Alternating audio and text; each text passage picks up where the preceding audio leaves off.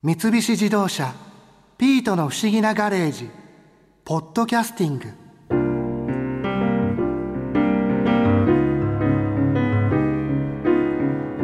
丸一日ドラムの練習をしたらアートブレイキーかジョン・ボーナム並みには叩けるようになったわ。それってジャズとロックのドラムの最高峰じゃないですか新一さんこの前博士と一緒にカシオペアサードのドラマーで世界的ミュージシャンの神保明さんからお話を伺ったんでしょええスタジオでドラムセットを前にしていろいろと教えていただきました。参考になるかもしれないわね。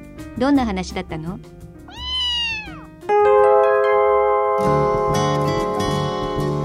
今もう神保さんの目の前にあるのはこれ電子ドラムですよね。そうですねあのちょっとだけ叩いてもらうことってできたりしますか？はい、えー、ちょっと叩いてみますねはい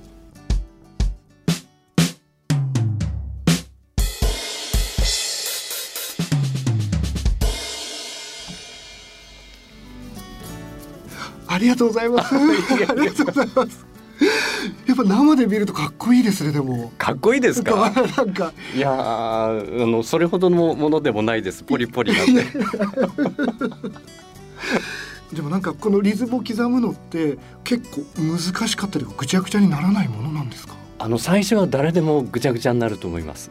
その手と足が一緒になっちゃうっていうのは右手と右足を別のことやろうとしても全部つられて同じことをやってしまうってい う。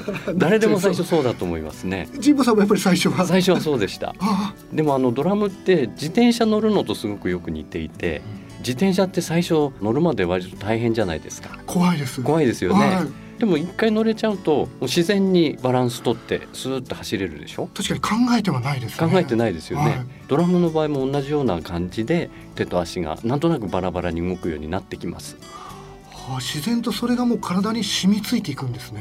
そうですね例えば一番最初にその覚えるリズムだったり技術っていうものもあるんですか？ね。最初はドンタンドドタンですね。ドンタン？これはあの誰もがこっから入ると思います。ドンタンドドタン。ちょっとやってみましょうか。お願いします。はい行きますよ。 one two three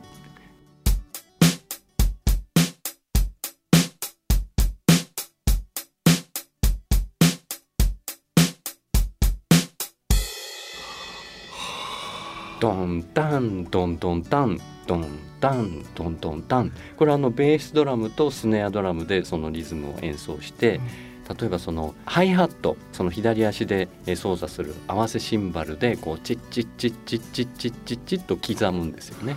これは例えば音楽のジャンルに関わらずまずはドラムのその基本的な技術っていうところなんですか？うんそうですねいろんなジャンルありますけれども結構リズムっていうのは共通してるのでジャンルっていうよりはそのテンポであったりとかビートであったりとかねドンタンドドタンは やっぱりまず誰もが最初にやるリズムパターンだと思いますね。まずはこれを覚えてからっていうところなんですね。えええでもこれまでずっとこう神保さんがドラムをやられてる中で例えばその時代時代のこう流行りであったりとか、ええこう新しい技術であったりそういったものって生まれたりはしてるんであすどんどん生まれてますね。打ち込みのビートにその生のドラマーが影響されてるっていう面白い現象がありますね。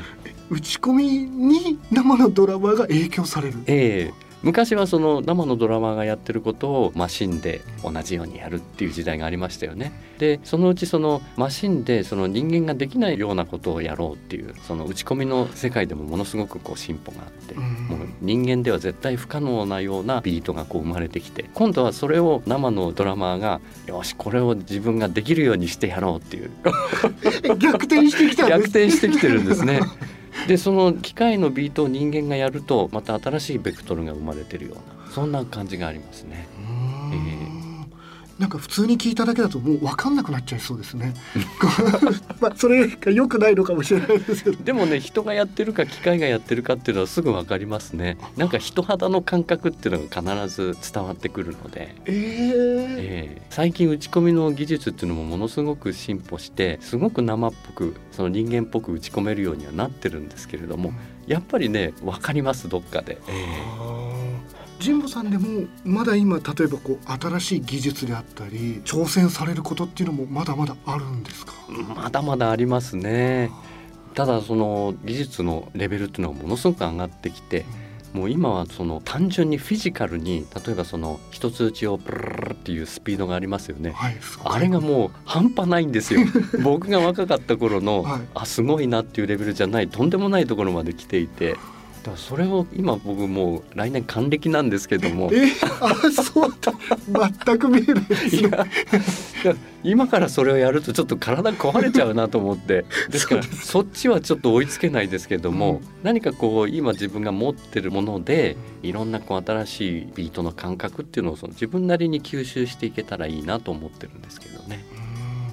なんかこうやってお話しさせていただくとジムさん体がすごく華奢じゃないですか もうガリガリなんですよね。でもなんかドラム叩くのってすごい力とかなんかエネルギーがいりそうな気もするんですけどあー実はそうじゃないんですよ。ドラムっていうのはあの本当にリラックスして叩く。そうなんですか、ええやっぱりこう盛り上がった時に思いっきり力任せに叩きたくなりますよね。でも思いっきり叩くとやっぱり音って潰れちゃうんですよね。う濁っちゃうっていうか。でドラム本来の響きをこううまく引き出すためにはやっぱりあんまり力入れちゃいけないんですよ。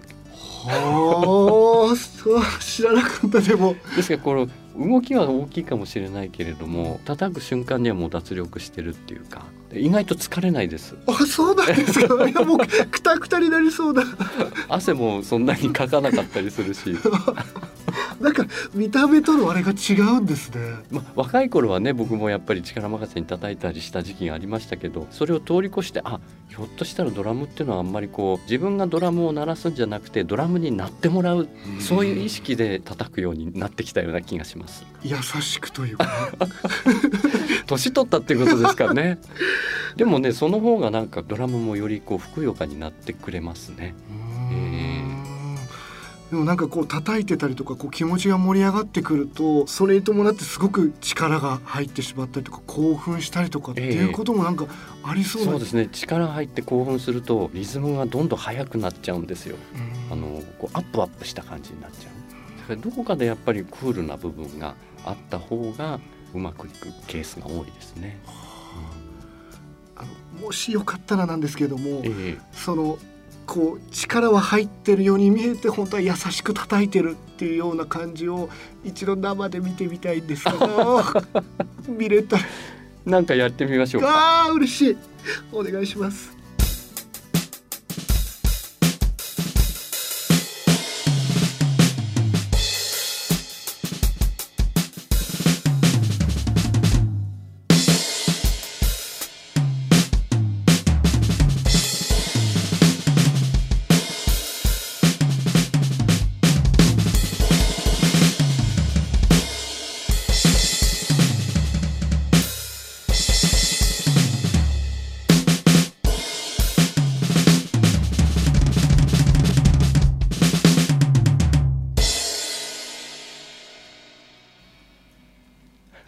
わあありがとうございます。おー。でもなんかすごい力は入れてるよりやっぱ見えますね。力強く見えます？見えます見えます。全然力入ってないんですよ、えー、そう。結構こう叩いてるように見えました。わあ騙されてる。なんか。わあでもやっぱり生で見るとすごいですね。そうですか。いやーじゃあ今度ぜひライブに。わあ見てみたいです。ありがとうございます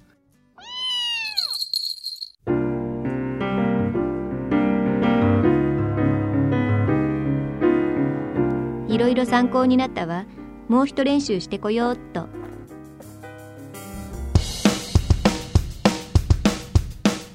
マリアさんがドラムを叩き始めたのは新一さんの気を引くためだったはずですよね。なんだか目的が変わってませんか？もはやドラムを上達すること自体が目的になっていますね。さすがは最新 AI 目的自体も学習していくんですね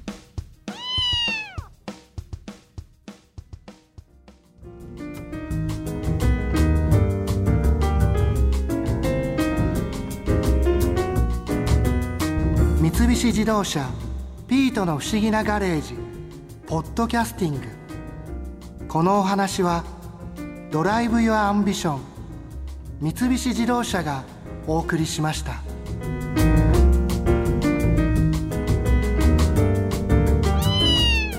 こここで耳寄りなお知らせです。ピートの不思議なガレージをもっと楽しみたいという方は毎週土曜日の夕方5時東京 FM をはじめお近くの FM 局で放送の三菱自動車ピートの不思議なガレージをお聞きください。外に出かけたくなるとっておきのお話満載でお届けしています。